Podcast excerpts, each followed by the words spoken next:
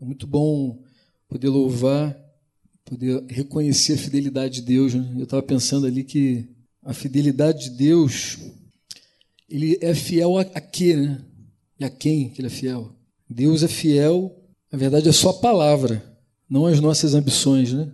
Às vezes alguém pode cantar essa música, Deus é fiel para mim. Deus nunca vai falhar com os meus desejos. Se você pegar uma miscelânea daquilo que a gente cantou aqui, você pega, ele cumprirá os desejos do meu coração, ele vai ser fiel aos desejos do meu coração. Pode pegar, fazer uma salada e virar um negócio muito bizarro. Mas Deus é fiel à sua palavra, né? A sua palavra que nunca passa, nunca fica fora de moda. Deus é fiel às suas promessas, né? É isso que ele é fiel para cumprir. Sempre quando eu, lembro a fidelidade de Deus, eu fico pensando que as nossas a nossa leve e momentânea tribulação, né? Ela é uma leve e momentânea tribulação, ela produz para nós eterno peso de glória. Ele é fiel à sua palavra, né? independente das circunstâncias, independente dos problemas. Ele é fiel e vai cumprir a palavra dele em nós. E as nossas tribulações são leves e momentâneas. Elas são elas acontecem, na verdade, para produzir algo eterno em nós, né? Mas o que eu quero falar não tem muito a ver com isso. Eu eu vou tentar ser simples objetivo. A gente sempre tenta, né? Às vezes não consegue. Mas eu, na verdade, o que eu tenho para dizer aqui hoje é fruto da minha meditação pessoal, da minha leitura bíblica e também, acho que os fatos que vão acontecendo ao nosso redor, as coisas que a gente lê no dia a dia, a internet está tão cheia de coisas também, vai, a gente vai se deparando com informações, com situações que vão fazendo a gente, né? Se a gente for comparar com o que a palavra diz, a gente às vezes fica até escandalizado com tantas coisas que a gente vai ouvir por aí. Hoje, eu costumo brincar que a, a internet hoje talvez seja aquela aquela árvore do conhecimento do bem e do mal, né? É muito parecido. Hoje você dá um Google, você vai lá e descobre um monte de negócio. Hoje um novo convertido, por exemplo, que quer edificar sua fé, se ele dá um Google, ele pode achar ele pode achar doutrinas diversas. Pode achar doutrinas, inclusive, totalmente opostas e tentar acreditar em tudo ao mesmo tempo. né? Isso é bizarro. Hoje eu recebi um vídeo, só um comentário, né? hoje eu recebi um vídeo falando sobre nós sermos o centro de tudo. Acho que até a gente comentou esses dias aí sobre esse vídeo, eu não tinha visto esse vídeo não. E a irmã mandou esse vídeo para mim assim, na verdade, ela mandou achando muito legal e quando eu fui ouvir assim, eu fiquei muito preocupado com as misturas, né, que que se tem quando você pega várias verdades, você coloca num, dentro de um contexto e você tenta chegar numa conclusão, tenta forçar a barra para chegar numa conclusão, pode ser um problema muito grande. Né? E a gente está sujeito a tudo isso. E eu penso que esse tempo aqui, inclusive, é um, é um tempo que a gente pode aproveitar para poder tirar o comichão dos ouvidos, né? como Paulo fala, poder limpar talvez purificar melhor o nosso filtro. É um tempo que a gente pode se expor à palavra e a gente pode compartilhar as coisas do coração de Deus. E esse é o nosso compromisso, né? Nosso compromisso é tentar trazer aquilo que nós cremos que está no coração de Deus, a carga que está no coração de Deus. Uma das coisas que eu já vi na internet, eu não sei vocês, e que quando eu estava lendo as escrituras, assim, me deparou, pô, isso aqui eu já vi falando de uma forma tão diferente né, por aí. É uma, das, uma pergunta me saltou assim enquanto eu li as Escrituras, que se Deus é capaz de desprezar alguém. O que, que vocês acham? Será que Deus é capaz de desprezar alguém? Nessa sala que Deus pode desprezar um de nós? Mas Deus pode desprezar sim. A resposta é Deus pode desprezar. Eu estava lendo um texto que me chamou a atenção sobre isso. Eu queria ler com vocês justamente esse texto para poder fundamentar essa essa pergunta, por que, que Deus pode desprezar algumas pessoas? A resposta dessa pergunta, né? Por que, que Deus pode desprezar? Eu estava lendo no Antigo Testamento, eu estou relendo aqui mais uma vez as Escrituras, e 1 Samuel, capítulo 2, conta uma história muito interessante. vou tentar contextualizar para vocês, mas a história é mais ou menos assim. Era uma fase de transição. Eu compartilhei isso com os irmãos algumas duas semanas atrás, esse negócio não saiu do meu coração. Era uma fase de transição que estava acontecendo. Deus ele conduzia o povo dele através de alguns líderes, levantava alguns líderes e depois de Josué, meio que o povo ficou meio que perdido, cada um fazia o que bem entendia. Assim começa o livro de Juízes e termina também. Quem já leu o livro de Juízes pode perceber isso. Foi uma época muito conturbada, de muita bagunça, porque cada um fazia o que melhor lhe parecia. E aí então, depois disso, depois desse período, na verdade, no finalzinho desse período, Deus levanta um sacerdote chamado Eli, e ele foi um dos últimos juízes de Israel. Eli julgou Israel, mas só que Eli foi reprovado por Deus. E uma certa vez assim chega um homem de Deus para ele. Na verdade, Deus já tinha advertido Eli algumas vezes. E chega um homem de Deus para ele e profetiza e fala umas coisas bem fortes. Bem fortes. Na verdade, o contexto é o seguinte: Eli não repreendia os seus filhos. Os filhos de Eli bagunçavam o coreto. Eles pegaram o, ofício ali do sacerdócio e se confundiram. Na verdade, eles ofereceram a Deus fogo estranho, deram sacrifícios estranhos, fizeram sacrifícios estranhos. Eles se relacionavam com mulheres na porta da tenda, fizeram um monte de bagunça. Eli, ele permanecia calado, ele não repreendia os filhos. Ele não repreendia, ele ficava na dele. E, na verdade, ele até falava, mas de uma forma muito tímida. Você vai ver isso. Falava assim com os filhos, meio. Não sei o que acontecia com ele. Ele, um estágio assim de estagnação, ele repreendia de uma forma muito fraca, muito fraca. Até que Deus precisou levantar Samuel, que se tornou um homem muito sério, assim, muito firme. Eu estava falando esses dias com o pessoal lá no CTL sobre como Samuel era, inclusive, muito corajoso, né? Mas antes de Deus levantar Samuel, de fato, Deus precisou é, reprovar Eli. E aí veio certo dia, lá em 1 Samuel 2, conta essa história. Né? Eu não vou ler a história inteira, mas no versículo 27, diz assim que certo dia veio a Eli um homem de Deus e lhe transmitiu a seguinte mensagem. As mensagens de Deus, né? Assim diz o Senhor, eu me revelarei, eu me revelei a seus antepassados quando eles eram escravos do, do faraó no Egito Escolhi seus antepassados entre todas as tribos de Israel para serem meus sacerdotes, oferecerem sacrifícios sobre o meu altar, queimarem incenso e usarem o colete sacerdotal em minha presença. Além disso, designei as ofertas queimadas dos israelitas a vocês, sacerdotes. Então, por que você despreza meus sacrifícios e ofertas? Ele faz a primeira pergunta. Deus faz uma pergunta para Eli. Aí olha, olha a pergunta. Eu estou lendo a NVT, né? Vocês estão vendo a RA, é um pouquinho diferente, mas acho que dá para acompanhar. Ah, é? Ah, sim. Não está conseguindo? Eu estou no versículo 29. Versículo 29. Ficou congelado. Então eu vou ler devagar. Ah, tá aí. 29. Eu vou ler devagar. Então, por que você despreza meus sacrifícios e ofertas? A primeira pergunta. Depois ele fala assim: por que, que honra seus filhos mais que a mim? Pois você e eles engordaram com as melhores partes das ofertas do meu povo, Israel. Portanto, assim declara o Senhor, Deus de Israel. Ele diz assim: Prometi que membros de sua família, da tribo de Levi, sempre seriam meus sacerdotes. Agora, porém, declara o Senhor: Isso não acontecerá. Aí olha o que Deus diz. Vamos ver como está aí, outra versão. Ele diz assim: na NVT está bem clara: Honrarei aqueles que me honram, e desprezarei a quem? Aqueles que me desprezam. Tem uma versão que diz: Porque aos que me honram, honrarei, porém os que me desprezam serão desmerecidos. Alguém pode ler essa palavra aqui e dizer, inclusive, explicar o seguinte: que na verdade que se trata de um princípio do Antigo Testamento que não se aplica mais a nós, que Deus hoje não despreza ninguém. Mas se você olhar com atenção para as Escrituras, a gente pode refletir em algumas coisas relacionadas a isso que não anula esse tipo de comportamento de Deus com a gente. E o meu maior foco, meu maior cuidado, na verdade, é com aqueles que podem estar sendo desprezados por Deus. Por isso que eu vou tentar falar de uma forma simples, embora tenha muito texto. Eu poderia ler muitos textos aqui para poder falar sobre isso. Mas a pergunta que surgiu no meu coração, que eu já respondi, é: Deus ainda hoje honra alguém?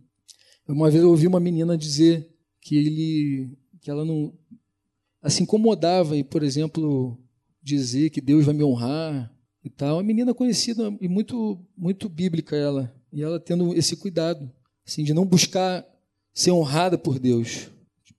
Tipo, não sou ninguém. Ela está certa, de certa forma ela está certa. Mas quem nós somos para sermos honrados por Deus? É, a gente pode desenvolver a coisa a partir desse pensamento aí. E, de certa forma, como eu falei, ela não está errada. Ela não está errada. Mas Deus honra alguém? O que, que você pensa? Crê que sim? Você crê que alguém pode desprezar? Deus pode desprezar alguém? Continua essas perguntas para a gente ir refletindo. Como Deus pode honrar ou desprezar alguém? Na verdade, primeiro a gente precisa entender o que é honra, né? Como que a gente honra alguém? A gente pode entender honrar como apreciar. A gente pode honrar alguém apreci apreciando a companhia dela, na é verdade. A gente aprecia a companhia. A gente faz questão da pessoa. A gente pode honrar alguém recebendo ela na nossa casa e fazendo uma comida gostosa. Né? Inclusive, aceito convites. Brincadeira. Totalmente oposto do que eu estou falando. A gente não tem que buscar a honra de ninguém mas a gente pode honrar também alguém ouvindo essa pessoa, a gente pode honrar dando destaque para ela. Tem vários textos bíblicos aí que a gente pode saltar aqui à memória agora. Nossa memória vai trazendo Naamã, que queria ser, ser exaltado, honrado, tantos homens na Bíblia. A gente pode dizer que honrar também é zelar, cuidar. A gente pode dizer que honrar também é agradar, não é verdade? Honrar é agradar. Então a gente primeiro precisa entender o que é honra, como nós honramos alguém, que honra que Deus está se referindo ali. Mateus 13:57, Jesus fala um negócio, ele fala assim que o profeta, ele na sua própria casa, ele não é honrado, lembra disso?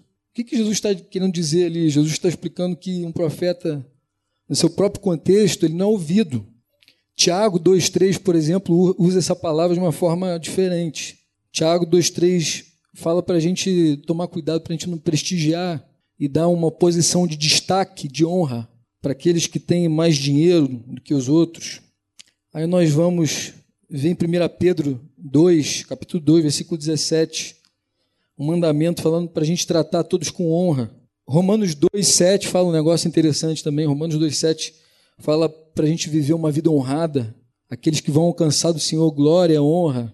E Romanos 13 que talvez tenha aí surgido no coração de alguns de vocês, diz, o que, que diz em Romanos 13, versículo 7? Pagai a todos o que lhe é devido, a quem tributo, tributo, a quem imposto, imposto, a quem respeito, respeito, a quem honra, honra. A gente pode lembrar, dentro desse contexto, que existe um mandamento, por exemplo, honra teu pai e tua mãe, né? Na é verdade, como que nós honramos um pai? Como que você pode honrar o teu pai? Honra teu pai e tua mãe.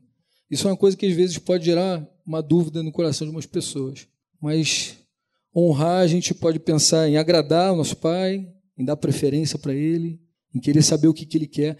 Alguém, de repente, pode ter um, um pai como eu. eu. Graças a Deus, meu pai, ele não precisa de coisas. Ele não precisa que eu ajude no sustento dele.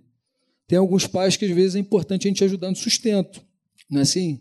A Bíblia fala que esse é o princípio. A gente deve dar honra para os nossos pais. Os filhos que têm a, força de trabalho podem honrar.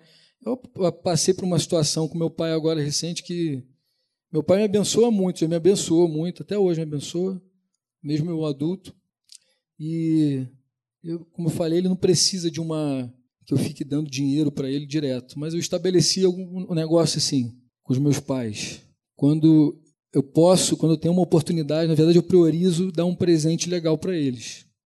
Eu tento buscar dar um presentinho para eles, assim, uma coisa simbólica, dentro das minhas possibilidades, mas eu tento dar um presente. Esses dias ele estava aqui, ele me abençoou para um monte de negócio, mas eu, ele estava precisando de uma capa de um iPad.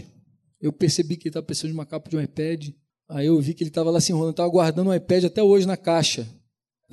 Sabe a caixa da Apple? Acho que ele achou bonita a caixa da Apple. Ficou com pena de tirar o iPad lá de dentro e ficou usando o iPad dentro da caixa. Falei, pai, pelo amor de Deus, eu vou te dar uma capa, vou te dar uma capa legal. Aí pesquisei na internet e tal, vi uma capa bacana, que não fosse tão fuleira, e abençoei ele lá. Mandei, ele gostou da capa. Nós honramos nossos pais, mas a quem Deus honra? Eu estou falando essas coisas só para a gente compreender do que, que a gente está falando, para a gente nortear de que tipo de honra que a gente está falando. Honra é uma forma de reconhecimento. Né? E a quem que Deus honra? Primeiro, que Deus honra o humilde. Provérbios 29, no versículo 23, fala isso. Você pode abrir aí, por favor? Provérbios 29, 23. Diz que a soberba do homem o abaterá, mas o humilde de espírito obterá o quê? Honra da parte de quem? Obterá honra. Bíblia fala, obterá honra. Eu penso que em vários aspectos. Mas a questão não é essa, é quem Deus honra. Deus honra humilde. Mateus 11, 25. Se você for lembrar, Jesus faz uma oração assim, falando. Ele olha para o Pai e fala: Pai, obrigado, muito te dou graça, Senhor, porque o Senhor não revelaste essas coisas aos sábios entendidos, mas revelaste a quem? Aos pequeninos. Você acredita que ser revelado por Deus, ter a manifestação de Deus na nossa vida é uma forma de honra? Você ser revelado acerca de quem é Jesus, de quem é Deus, isso é uma honra. João 14, 21 diz que aquele que tem o quê? os meus mandamentos os guarda, esse é o que me ama. E aquele que me ama será amado por meu Pai, e eu também o amarei, me manifestarei a ele. Ou seja, olha que, que honra, né? Que honra a gente receber a manifestação de Deus, a gente, a gente ter, ser revelado disso, de quem é Jesus. Em 2 Timóteo 2,20, Timóteo fala um negócio interessante, ele fala sobre os vasos de honra. Os vasos de honra. O que, que diz lá em 2 Timóteo 2, 20 e 21? Uma grande casa não é somente utensílios de ouro, de prata, há também de madeira e de barro, alguns para honra, outros, porém, para quê? Para desonra. Aí ele explica depois, 21. Assim, pois, se alguém a si mesmo se purificar destes erros, ele tem um contexto, será utensílio para honra, santificado e útil ao seu possuidor, estando preparado para toda boa obra. Assim que Deus honra. Deus honra aquele que se torna um vaso útil. Mas a quem Deus despreza, como eu já falei? Se a gente for pegar todo esse contexto, se você for lembrar da oração de Davi, no Salmo 51, ele tem uma oração muito interessante que dá para a gente chegar a uma conclusão sobre, por exemplo, o que, que Deus nunca vai desprezar. O que, que Deus nunca vai desprezar? Não desprezarás, ó Deus, um coração que contrito, quebrantado. Ou seja, se ele nunca vai desprezar um coração quebrantado, o que, que vai acontecer com um coração que não está quebrantado?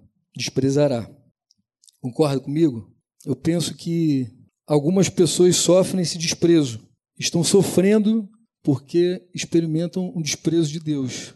Mas enquanto eu lia essas coisas todas, enquanto eu refletia, eu estava pensando o seguinte, Osimar, que na verdade, na verdade, Deus só despreza aquele que já tomou a iniciativa de desprezá-lo. Aí que está a questão. Como, o que, que a gente faz que Deus interpreta como desprezo? O que, que você faz que Deus pode interpretar como desprezo? Eu poderia, eu poderia citar aqui várias coisas a respeito disso, mas Deus se sente desprezado e Ele pode se sentir desprezado por você que está aqui, por nós. A gente está aqui com a ideia de buscar Deus, não é verdade? Pô, como que eu posso dizer, como eu posso ter a audácia de dizer que alguém que está aqui, que saiu da sua casa, maior frio, frio, não vou dizer frio, mas chuva, né? Domingão, vontade de ficar em casa, debaixo da coberta. Como eu posso ter a audácia de dizer que alguém aqui pode desprezar Deus? Alguém, na verdade, o mundo despreza Deus. Eu poderia partir disso aí. O mundo despreza. Se você for ler bem as escrituras também com atenção, Romanos 1, Paulo fala assim que ele descreve o que é uma impiedade, o que é impiedade. Impiedade é assim: a impiedade é que você tem conhecido a Deus, você sabe quem Ele é, você sabe do poder dele, você sabe da vontade dele, e ainda assim você vive do teu jeito e despreza a verdade e o conhecimento de Deus. Aí sabe o que, que Paulo diz? Que essas pessoas, ele vai ter que entregar essas pessoas a uma disposição mental reprovável Aí essas pessoas acabam vivenciando pecados, cadeias na sua vida muito complicadas. Então, por exemplo, tem, tem gente que não está aqui hoje, que não está nem aí para Deus. Tem gente que despreza Deus na caruda mesmo, na cara de pau. Já ouviu falar, não quer. Esse negócio de Jesus Senhor, negócio servil, negócio esquisito, né? Parece uma coisa da Idade Média esse negócio. Como assim? Acho que a igreja quer, quer dominar de novo, como na época de Roma, lá na época dos papas, na Idade Média, Idade das Sombras. Tem gente que rejeita na cara de pau. Mas é possível que a gente despreze ele. É possível, na verdade.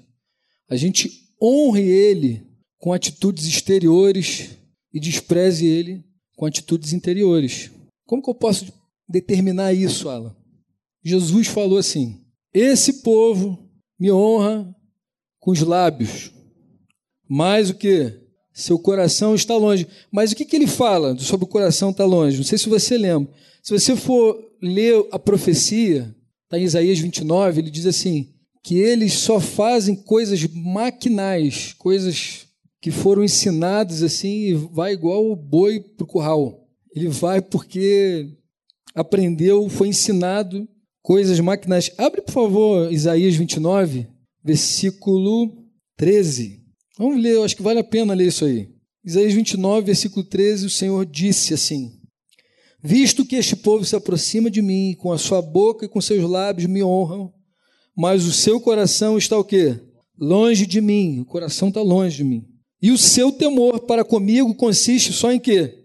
Mandamentos de homens que maquinalmente aprendeu. Sabe como Deus se sente desprezado também? Deus se sente desprezado com a, a nossa religiosidade uma religiosidade vazia, onde a gente já se acostumou em não experimentar mais a vontade de Deus, se alimentar da vontade de Deus e realizar sua obra, onde a gente já está estagnado nisso. Deus se sente desprezado quando nós estamos estagnados, mesmo sabendo a vontade do nosso Senhor, não a fazemos. Outra coisa que Deus se sente desprezado também, Lucas 6,46, aquele famoso por que, que vocês me chamam? Eu, eu consigo ver Jesus assim, por que, que vocês me chamam Senhor, Senhor, e não faz o que eu mando vocês? Outra coisa que Deus se sente desprezado. Tipo assim, pô, esse cara tá, tá, tá de bobeira comigo, não é possível. O que, que ele quer? Ele quer só minhas bênçãos, ele quer só comer o pão comigo. ele quer que nunca falte a bondade, a misericórdia, mas não quer, esse cara não quer fazer nada. Jesus diz: por que, que vocês me chamam Senhor, Senhor, e não fazem? Uma coisa que irrita. Eu penso que se existe uma coisa que irrita Jesus, irritava Jesus, era isso. Pô, por que, que você por que me chama de bom? Lembra Jesus falando, por que você me chama de bom? Mas voltando ao que eu estava dizendo, Jesus ele, ele coloca essa incoerência, denuncia a nossa incoerência como um desprezo. Ele não usa a palavra que ele se sente desprezado aqui, mas você observa que isso angustia Jesus. Ele chama as pessoas para coerência. Sabe outra coisa que Deus interpreta como desprezo também? Quando nós escolhemos servir a mamon. O que é mamon? Mamon não é uma fruta, não é mamão, é mamon. Mateus 6, versículo 24, é bem categórico o negócio. Diz assim: ninguém pode servir a dois senhores, porque ou há de aborrecer-se de um, aborrecer é amar menos ou desprezar, ou aborrecer-se de um e amar ao outro, ou se devotará a um e desprezará ao outro. Não podeis servir a Deus e as riquezas. Cara, a gente precisa fazer uma, uma constante avaliação sobre isso, porque você vê que Jesus fala muito sobre isso com os discípulos, alerta muito, e no tempo que a gente vive, talvez isso seja mais desafiador do que era naquela época. A gente vive na era do mercado financeiro, dos fundos imobiliários, não é isso, pai? Fundo imobiliário. A galera, a galera está atenta a isso. E eu não estou falando mal disso, não. Eu acho que se a gente pode fazer o dinheiro trabalhar para nos servir, acho que isso é uma benção. Mas Jesus diz o seguinte: não é possível você servir a Deus e a mamon. Não tem como você servir a dois senhores. Ou você vai vai amar um e vai desprezar o outro. Ou seja, nessa jogada aí, nessa história, será que alguns de nós, sem perceber, não podemos desprezar o Senhor? Uma outra coisa que eu queria mostrar para vocês que Deus se sente desprezado. E esse texto está no Antigo Testamento também. Malaquias, capítulo 1, a partir do versículo 6. Eu, eu gosto muito de Malaquias. Eu tenho gostado pra caramba de reler Malaquias, profeta corajoso também. Malaquias fala um negócio no capítulo 1, E diz assim, a partir do versículo 6: O Senhor dos Exércitos, eu vou ler na NVT, tá? O Senhor dos Exércitos diz ao sacerdote: O filho honra a seu pai, e o servo respeita seu senhor. Se eu, seu se eu sou seu pai e seu senhor, onde está a minha honra e o respeito que eu mereço? Vocês desprezam meu nome. Deus está falando aqui com o sacerdote. Mas vocês perguntam: de que maneira nós desprezamos o teu nome? Vocês o desprezam oferecendo sacrifícios contaminados sobre o meu altar. E vocês perguntam: de que maneira contaminamos os sacrifícios? Vocês o contaminam dizendo que a mesa do Senhor não merece respeito. Acaso não é errado sacrificarem animais cegos? Não é errado oferecerem animais aleijados e doentes? Apresentem ofertas como essas a seu governador. Vai lá oferecer para o teu, vai oferecer para teu chefe essa oferta. Miserável. E vejam se ele ficará satisfeito e se agradará de vocês, diz o Senhor dos Exércitos. Vão em frente. Supliquem a Deus para que tenha compaixão de vocês, mas porque, mas porque ele atenderia uma vez que apresenta esse tipo de oferta, diz o Senhor dos Exércitos. Deus fala de uma forma dura, né? difícil, pesada, mas se você for analisar o que, que Deus está querendo dizer, ah, Deus está chateado com desprezo com as coisas dele. Aí que está o problema. Como as pessoas dão o pior, como as pessoas estavam dando o pior, os, os próprios sacerdotes e se eu posso dizer quem são esses sacerdotes, o sacerdote não é só eu, eu também me enquadro nessa história. O sacerdote é todos nós. Nós somos um reino de sacerdotes. A Bíblia fala, a igreja. A igreja é um reino de sacerdotes. E nós podemos oferecer o pior. Eu lembro que eu cheguei a ver esse folheto, né? O Franco fala desse folheto, eu cheguei a ver esse folheto, que era um folheto que você evangelizava, que os caras evangelizavam as pessoas antigamente e tinha assim uma imagenzinha em que mostrava assim uma flor murcha e uma flor vigorosa. Tipo assim, o que, que você, que flor você escolheria dar aqui para a pessoa que você ama? Aí a pessoa, pô, a florzinha, né, que está aqui em pé. E a conclusão assim do evangelismo era assim: por que, que você pensa então que tem que servir a Deus só quando você for velho? Porque um monte de gente fala, pensa assim: pô, primeiro eu vou ganhar, vou conquistar tudo, primeiro eu vou como é, curtir a vida doidado, depois eu dou o que restar para Deus. Eu estou usando isso como um exemplo, porque o nosso tempo tem muito a ver com isso. O quanto e o que do nosso tempo nós oferecemos a Deus. Então, uma coisa que irrita a Deus é a gente oferecer a Ele o pior. Isso é uma forma que Deus se sente desprezado.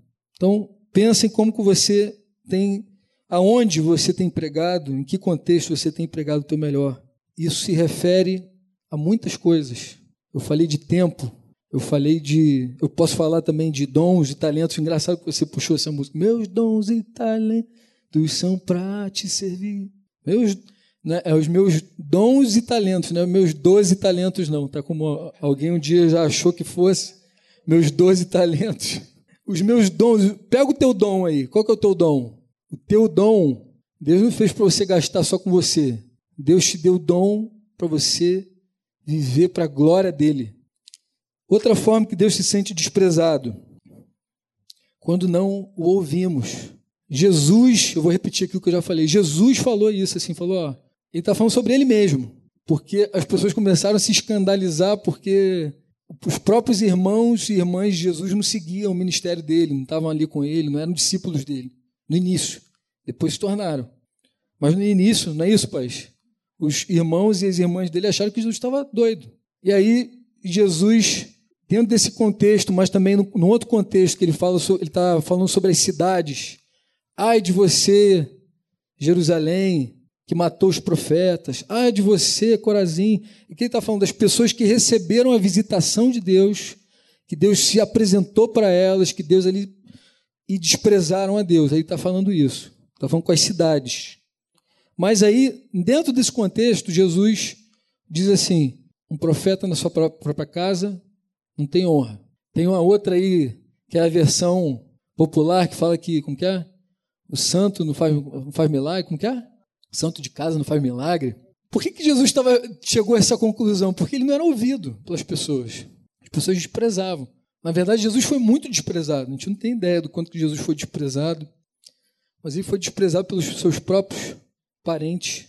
E ele diz isso, ó, profeta na sua casa, porque na própria cidade dele, ninguém queria ouvir ele. Em Nazaré, Jesus teve que decretar assim, ó, vou bater aqui meu pezinho, vou embora, porque ninguém quer saber de nada. Ninguém quer saber de nada. Como Deus se sente desprezado, meus queridos? Eu cheguei a essas conclusões. E eu segui na minha sequência da minha leitura ali de 1 Samuel. Eu vou terminar daqui a pouquinho. Não vou terminar agora, não, daqui a pouquinho. Se você seguir na sequência da leitura de Samuel, eu vi uma coisa que destacou assim no meu coração, que eu vi isso aqui é consequência do desprezo do povo em relação a Deus. Logo em seguida, no capítulo seguinte, 1 Samuel 3:1 fala assim, aí já começa a introduzir Samuel na história, né? Aparece Samuel, o jovem Samuel. Então, o jovem Samuel, está aqui de boné aqui na minha frente, o jovem Samuel servia ao Senhor perante Eli. Olha o que, que diz. Naqueles dias, a palavra do Senhor era muito que rara. As visões não eram frequentes. Quando eu, eu li isso aqui, tudo se conectou assim para mim de uma forma. Você quer ver onde tem o desprezo de Deus, onde falta. Quando fala aqui de visões e a palavra do Senhor, ele está falando de direção, está faltando de luz, está falando de luz.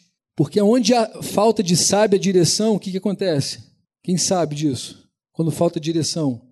Quando falta a palavra profética, quando falta o sonho, quando falta as visões, quando Deus para de falar com o povo. Em Provérbios fala isso. O povo que Hã? se corrompe. O povo se corrompe. Se falta sábia direção, o povo se corrompe. Olha, olha que coisa, que, que cenário triste. Se você for ler esses textos que eu estou lendo aqui, você vai ver um cenário tristão, que é quando ele morre, Deus julga, os filhos deles são mortos também. Tipo assim, ó, ele, como você não fez nada e ficou de braços cruzados, honrou mais os teus filhos do que a mim, então eu vou ter que entrar no negócio, vou ter que resolver. Pum, matou os filhos dele. Daqui a pouco vem uma guerra, roubam a arca da aliança lá e e aí os filisteus levam, e daqui a pouco, no meio da guerra, a arca some, e aí Eli recebe a notícia, tem um AVC e morre. Tum, cai de cabeça. Não é AVC, não, acho que ele tem um ataque lá. Eu estou falando AVC para tentar trazer para os dias atuais, pai. Calma. Não estou criando nenhuma heresia. Mas ele tem algum negócio assim, ele tem um troço, cai para trás de uma cadeira e quebra o pescoço. Não, é um cenário muito trágico. Aí nasce o filho de um cara lá que se chama Icabode. Olha o nome do cara. O cara foi realmente, né? Tipo assim, o, cara, o pai e a mãe estavam muito tristes de ter colocado. Eu acho que meu pai não estava tão feliz com o Dieraldo, mas imagina Icabode. Não, ele tava, meu pai estava feliz porque era o nome dele, então ele estava. Icabode era o nome do, de um dos, dos filhos ali de Israel. Que, por que, que a Bíblia registra esse, esse nome? Porque o significado desse nome é assim, foi-se a glória de Deus. Era um cenário deteriorante, assim, um cenário muito triste, onde Deus parecia que estava distante, onde Deus realmente estava desprezando aqueles que o desprezaram, simplesmente sofrendo uma consequência do desprezo. Um cenário muito triste. E aí me saltou essa informação de que naqueles dias a palavra do Senhor era muito rara. Uma das coisas que eu oro por nós, pela igreja, é que nunca nos falte a palavra, a direção, a profecia. Paulo fala sobre isso, sobre a importância da profecia, inclusive, né? da palavra profética. Às vezes a gente confunde um pouco da profecia, da palavra profética. A profecia é uma coisa. A profecia ela traz luz, ela esclarece, ela consola, ela conforta os corações, ela dá a direção correta. A palavra profética tem esse poder também de traz todo mundo para a linha. Imagina faltar a palavra profética entre nós, coisa triste que deve ser, deve ser um cenário muito ruim, muito desolador. Mas aí entra uma outra parte que eu queria refletir com vocês. Já que nós vemos como nós podemos desprezar Deus e também por ele ser desprezados, a gente já viu que Deus despreza o soberbo, o altivo. É só a gente lembrar da palavra que diz: Deus resiste o soberbo, eu, eu, a imagem que vem no meu coração, assim, quando eu, ouço essa palavra, Deus resiste ao soberbo, mas a aos humildes é, é uma criancinha assim, tenta, é meu filho tentando fazer força assim contra mim, ele tadinho. Eu coloco a mãozinha na cabeça dele assim, ele não consegue nada comigo porque Eu sou muito mais forte que ele. O soberbo é resistido por Deus. O soberbo é resistido por Deus, é desprezado por Deus. Agora, como nós honramos a Deus? Isso é uma coisa muito difícil dizer, né? Que Deus pode desprezar. Mas sabe por que Deus despreza? Deixa eu continuar nesse ponto. Deus entrega o, soberbo, o, seu, o soberbo à sua própria avaliação. É assim, uma das características fortes no soberbo é que ele confia muito na carne. De alguma forma, ele confia na carne. Então, ele permite que o soberbo ele sofra as consequências da sua escolha, simplesmente. Então, por isso que Deus despreza nesse sentido. Não é que Deus nunca mais vai olhar para o cara, Deus não é, Deus é, é rico em bondade, misericórdia. Enquanto houver vida, houver vida, vai haver esperança. Né? Deus ele fica ali sempre contando que a gente se arrependa. Mas Deus despreza nesse sentido, entregar a própria sorte, entregar os próprios caminhos, é igual o idólatra. O idólatra também é assim, né? O que Deus faz com o idólatra? Ah, tá muito quer tanto esse troço, então tá bom, vai lá. Aí se torna como o ídolo, se torna como o ídolo. Mas como que nós honramos a Deus? Acho que quem lê a Bíblia já deve ter startado alguma coisa aí já na memória. Provérbios 3:9 fala um negócio muito interessante. Foi a primeira coisa que eu lembrei assim, pum, quando eu estava escrevendo sobre essas coisas. Como que a gente honra a Deus? Provérbios 3:9 tem um princípio. Honra ao Senhor com os teus bens e com as primícias de toda a tua renda. Ou seja, uma das formas que Deus interpreta de ser honrado é quando nós oferecemos a Ele o melhor, a primícia da nossa renda. Como assim dinheiro? Você vai ouvir muita gente questionar isso. Pô, mas Deus, Deus tem a ver, quer, quer saber do teu dinheiro. Deus não precisa de dinheiro. Quem precisa de dinheiro é pastor, que quer pagar não sei o quê, quer fazer não sei o que lá. Então, tu, tu ouve um monte de, de gente ferida, né? Com esse tipo de coisa, porque realmente você vê que tem muita malandragem, as pessoas se aproveitam da palavra, mercadejam a palavra. Mas as primícias da nossa renda, estava explicando por que, que Deus faz questão da primícia da nossa renda. Uma forma de Deus saber se você honra Ele ou não. Deus colocou um gatilho, que é assim: o dinheiro é importante para nós? Vamos falar a verdade, gente. Não tenta ser, oh, não é importante. Dinheiro é importante. Por que, que dinheiro é importante? Dinheiro é importante porque você trabalha por ele. Porque você sai lá às seis e meia da manhã, aí volta no tal, aí tem décimo terceiro, rala, não sei o que lá, blá, blá, blá, aquela coisa toda. A gente valoriza porque é onde a gente gasta o nosso tempo. Tempo é vida, né? O trabalho, ali você está vendendo o teu tempo.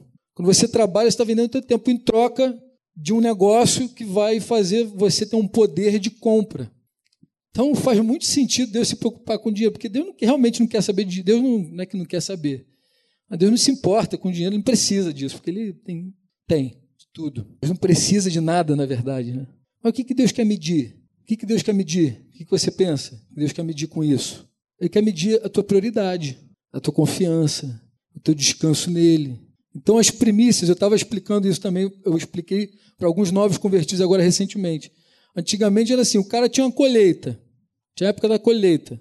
Então era é muito natural, muito simples o cara fazer conta e pensar assim: cara, Deus mandou as condições climáticas perfeitas aqui, me deu saúde para trabalhar. O cara fazia uma conta simples. O homem do campo é muito simples, né?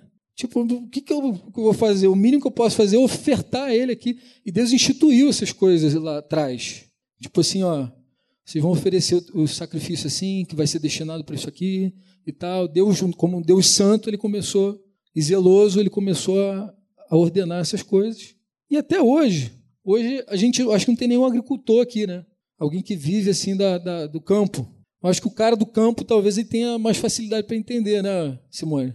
Que ele pensa assim, pô, cara, minha lavoura não estragou. E o cara só vai dar daquilo que ele, que ele produziu. Ele produziu, ele honra o Senhor.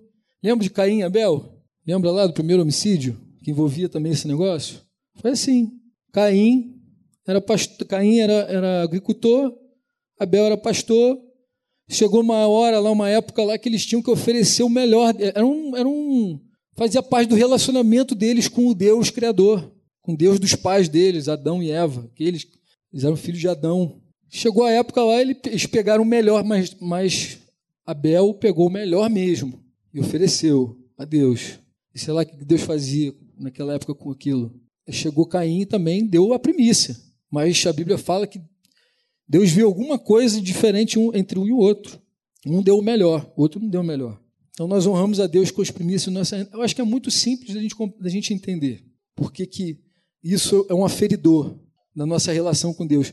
Eu costumo dizer assim, ó, esse tema, essa semana um rapaz me perguntou, pô, eu quero saber com esse negócio do dízimo, de oferta, não sei o que. Ela foi, cara, deu um material para ele ler. Eu falei assim, ó, isso aí tem a ver com a tua relação com Deus. Assim como você busca orar, assim como você lê a Bíblia, assim como você jejua, assim também você dá as primícias, devolve as primícias da tua renda. E por aí vai. Então é uma forma muito interessante de Deus medir a honra.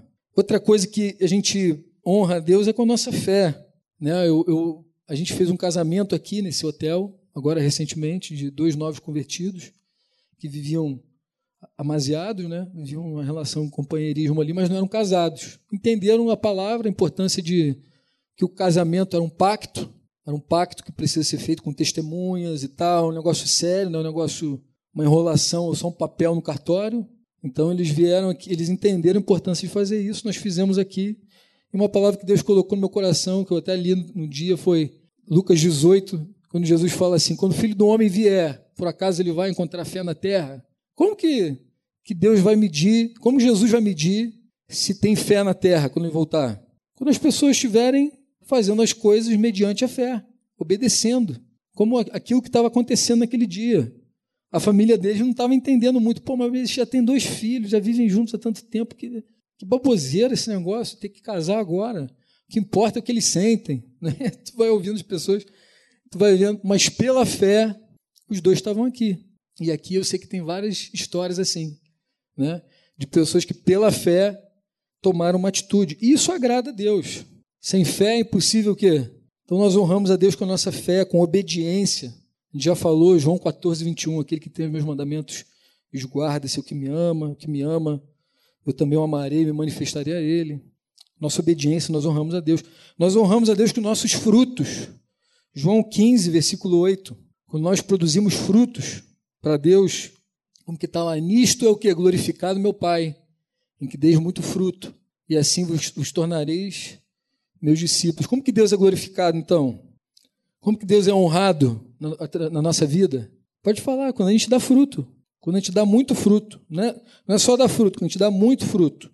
Efésios 2,10 fala um negócio também interessante. Ele diz que, Paulo está dizendo o seguinte: nós fomos criados por Deus para que a gente praticar as boas obras que de antemão nós fomos criados. Ele pensou em nós, aí ele nos deu talentos, dotou a gente com um monte de, de característica a gente poder servir e cumprir uma função. Então nós honramos a Deus dessa forma também. Né? A gente falou aqui dos dons, pega os teus dons. Como que os teus dons estão sendo usados? O que, que você faz? Como que você pode servir a essa comunidade? Como você pode servir juntamente, juntamente, que em comunidade, nós podemos servir a Deus e por aí vai. Nós honramos a Deus também com os lábios, mas também com o coração. A gente pode honrar a Deus com os lábios, já falei isso e não com o coração. Mas é possível a gente fazer isso, honrar a Deus só com os lábios. Mas eu, eu tenho refletido sobre como nós podemos honrar a Deus também com o coração. Acho que envolve tudo isso que eu falei aqui, disse, as formas de nós honrarmos. Mas eu queria ler com vocês um, um trecho do Salmo 91, versículo 14, para encerrar. Salmos 91, a partir do versículo 14, ele diz assim: Porque a mim se apegou com amor. Aqui é Deus falando, tá? Deus está, ele começa a responder uma oração, que eu acredito que seja de Davi, e ele diz: Porque a mim se apegou com amor, eu o livrei. Eu livrarei, perdão, no futuro. Poluei a salvo, porque conhece o meu nome. Pode passar. Ele me invocará e eu lhe responderei. Na sua angústia, eu estarei com ele. Livrá-lo-ei e o glorificarei. Aí está o glorificarei. E como que diz no último versículo? Saciá-lo-ei com longevidade, lhe mostraria minha salvação. Tem uma versão, eu não sei se é a NVT, essa aí é RA? É RA, né? É no Salmo, ler de novo. Salmo 94, né? Versículo 14. Opa, 91, versículo 14. Eu acho que é aqui que o Senhor diz: livrarei aquele que me ama, protegerei o que confia em meu nome. Quando clamar por mim, eu responderei, estarei com ele em meio às dificuldades. Eu o resgatarei e lhe darei o quê? Primeiro, você, você vê nesse texto Davi falando uma coisa muito interessante, que é até a música, até virou música. Pois a ti meu coração se apegou com amor. Com amor, meu coração se apega a ti. Alguma coisa assim. Mas a, a música do Diante do Trono fala assim: Pois a ti me apeguei. Com amor. Na verdade é o Salmo 91, né? É o Salmo 91 inteiro. Né? A verdade, o meu escudo, o baluarte e tal. Pá. Eu sei que hoje falar desse negócio assim de se apegar com amor, as pessoas já pensam logo naquele amor romântico, né? naquela coisa assim entre um homem e uma mulher, né? Richard Gere e Julia Roberts. Mas na verdade, quando você olha para uma declaração como essa, a melhor figura é o seguinte: é um escravo com o Senhor, é um escravo que se apega ao seu Senhor. No final do, da, da, da escravatura, do período da escravidão no Brasil e também em outros lugares aí, você tem registros de escravos que não quiseram deixar os seus donos. Já viram isso, não? Acontece. Isso parece uma coisa bizarra, né? Como assim? Parece aquela síndrome de Estocolmo, Estocolmo, que o cara se apaixona pelo sequestrador. Mas para algumas pessoas nessa ocasião, essa questão da, da condição social, se era escravo, tinha nome de escravo, porque era tão bem tratado pelo seu senhor, era tão guardado, tão amigo, que esse escravo queria ficar junto. Essa é a melhor relação, Alan. Quando Davi, Alan, quando Deus, quando Davi diz assim, porque o meu coração se apegou a ti. Como é que ele diz? Tenta livrarei aquele que me ama, mas a, a versão diz, meu coração se apegou a ele com amor. Eu, para encerrar, eu queria ler uma história de um cara com vocês, que eu penso que é um cara que honrou a Deus de uma forma muito especial na geração dele.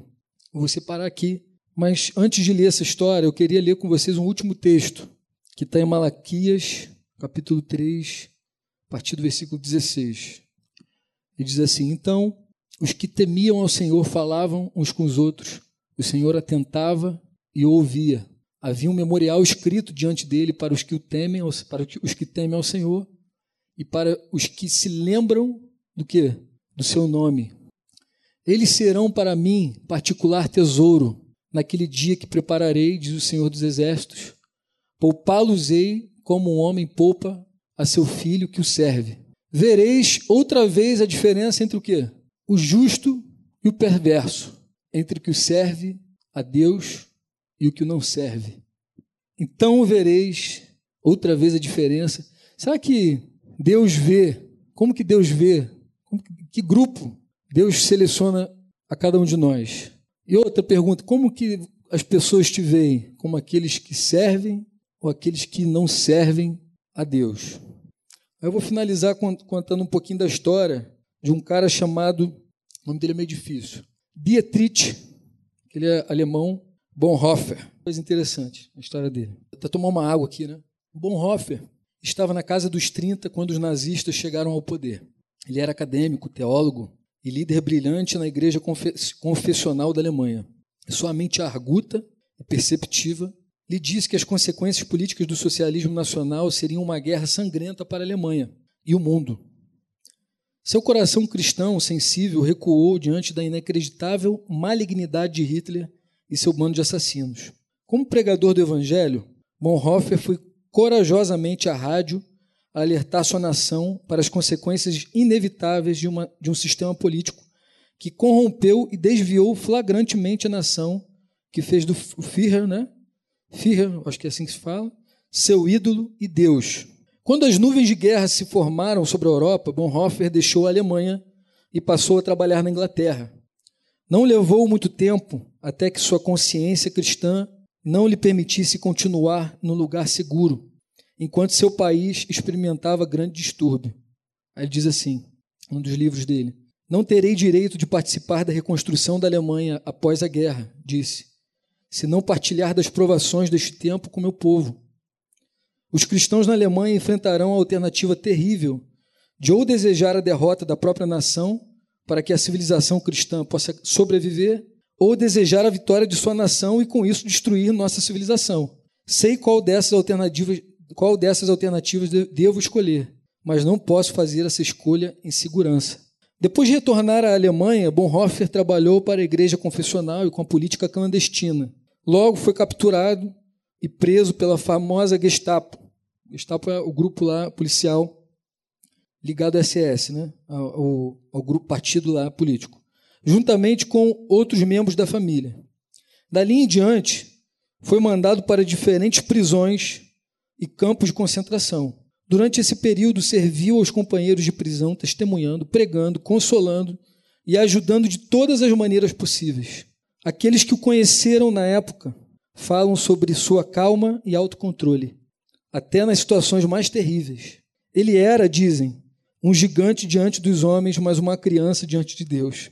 Lutero, uh, perdão, luterano e alemão, Bonhoeffer foi homem de notável percepção espiritual. Fazia de tudo para pregar Jesus Cristo como o Senhor, Salvador, e abraçou o que chamou de graça preciosa. Disse que não devíamos tentar chegar ao céu de forma barata, pois a graça de Deus nos custaria tudo o que temos. A graça de Deus é preciosa porque custou a Cristo o seu sangue e nos custará tudo, talvez até a nossa vida. No início da guerra, Bonhoeffer estava noivo de uma jovem adorável. Na época, sua irmã, seu pai e outros parentes estavam vivos. Os nazistas recorreram ao velho truque totalitário: é melhor se dobrar e calar, porque temos sua família como refém. E se você não fizer o que, mande, o que mandamos, é sua família que vai sofrer. Essa era a tática deles, de modo que disseram Bonhoeffer: renda-se e cale a boca sobre a graça preciosa e a liberdade do Evangelho de Jesus Cristo. Pare de alertar contra Hitler e os nazistas, ou vamos matar sua família. Esse tipo de ameaça costumava funcionar, mas os nazistas nunca tinham encontrado um homem como Dietrich Bonhoeffer. Com a calma e a serenidade que só Cristo pode dar, Bonhoeffer respondeu: A minha família pertence a Deus e vocês nunca vão conseguir que eu me renda ameaçando matar a minha família. E anos antes, Bonhoeffer, Bonhoeffer havia escrito: Quando Deus chama um homem, ele o chama para vir e morrer. Em abril, em 9 de abril de 1945, no campo de concentração de Flossenburg, sei lá como que fala isso aqui, Bonhoeffer foi chamado para fazer exatamente isso. Ele se recusou a ser resgatado para não arriscar a vida de outros.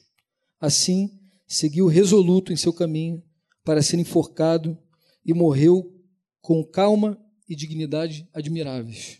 Essa que é a vida de um homem que entende o valor de honrar a Deus. Eu queria orar com, todos vocês Queria que a gente orasse aqui. Eu não sei se pais tem alguma coisa que queira dizer ali. Eu quero honrar com vocês, eu quero orar com vocês porque eu oro para que Deus nos faça, nos torne uma comunidade de discípulos, de pessoas que honrem a Deus. A gente pode honrar a Deus individualmente, a gente pode honrar a Deus como um grupo também, como uma família que somos. Mas o, o peso do meu coração começou quando eu vi aquele texto lá de Samuel, onde dizia assim: o menino Samuel crescia mas naquela época as visões não eram. Deus não se manifestava, as visões não eram frequentes, eram raras, era uma coisa. Eu penso que a pior consequência da falta da gente honrar a Deus com as nossas vidas é a falta da manifestação da glória, da presença de Deus, do poder dele entre nós, da visão, da profecia, da palavra viva entre nós. Essa é a maior carga. Eu gostaria de orar para que Deus abrisse o teu coração, o meu coração também, para a gente enxergar. Senhor, temos te desprezado? Temos te honrado? Vamos fazer essa pergunta, Deus, com sinceridade. Vamos pensar no, no, no vizinho, vamos pensar no, no, fulano de tal, não. Pensa em você, pensa em você.